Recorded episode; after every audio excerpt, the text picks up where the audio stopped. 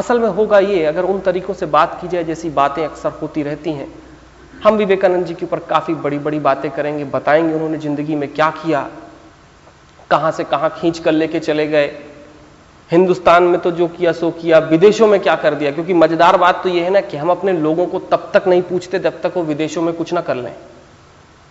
अगर चार छह बार कुछ विदेशों में कर लिया है तो हम उनको पूछ भी हैं, पूछ भी लेते हैं।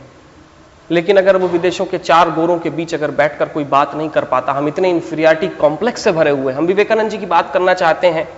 और मुझे दुर्भाग्य है, आज कहना पड़ता है, बहुत बड़ा दुर्भाग्य है कि आज वो लोग जो विवेकानंद जी की जयंती आज इतने दिनों से मना रहे हैं, आज अगर विवेकानंद जी की बात अगर 11 सितंबर और अमेरिका के इस उद्घाटन से करनी पड़ती है तो मुझे इस बात का बड़ा दुख है, रंज है। रंज इस बात का है कि विवेकानंद जी ने जो बात 11 तारीख को कही थी 11 सितंबर को उसके पहले उन्होंने चीख चीख कर वो बातें कही थी, जो बातें भारत आज तक उच्चारित न कर पाया। मुझे रंज है इस बात का, दुख है। मैं नहीं सोचा था कि ये बात घटेगी। और इस बात का भी दुख हुआ कि मुझे लगा था कि कम से कम ये एक जगह है जहाँ पर विवेकानंद जी के बारे में हमने बड़ा सोचा है। विवेक बसव प्रतिष्ठान है। मुझे लगा था कि हम एक ऐसी बात करेंगे कि हम 11 सितंबर को भूल जाएँगे। जहाँ पर भी विवेकानंद जी की बात होती है, हम पहली बार, बात ही शुरुआत करते हैं कि 11 सितंबर को अमेरिका में क्या किया था उस रिलीजियस कॉन्फ्रेंस में?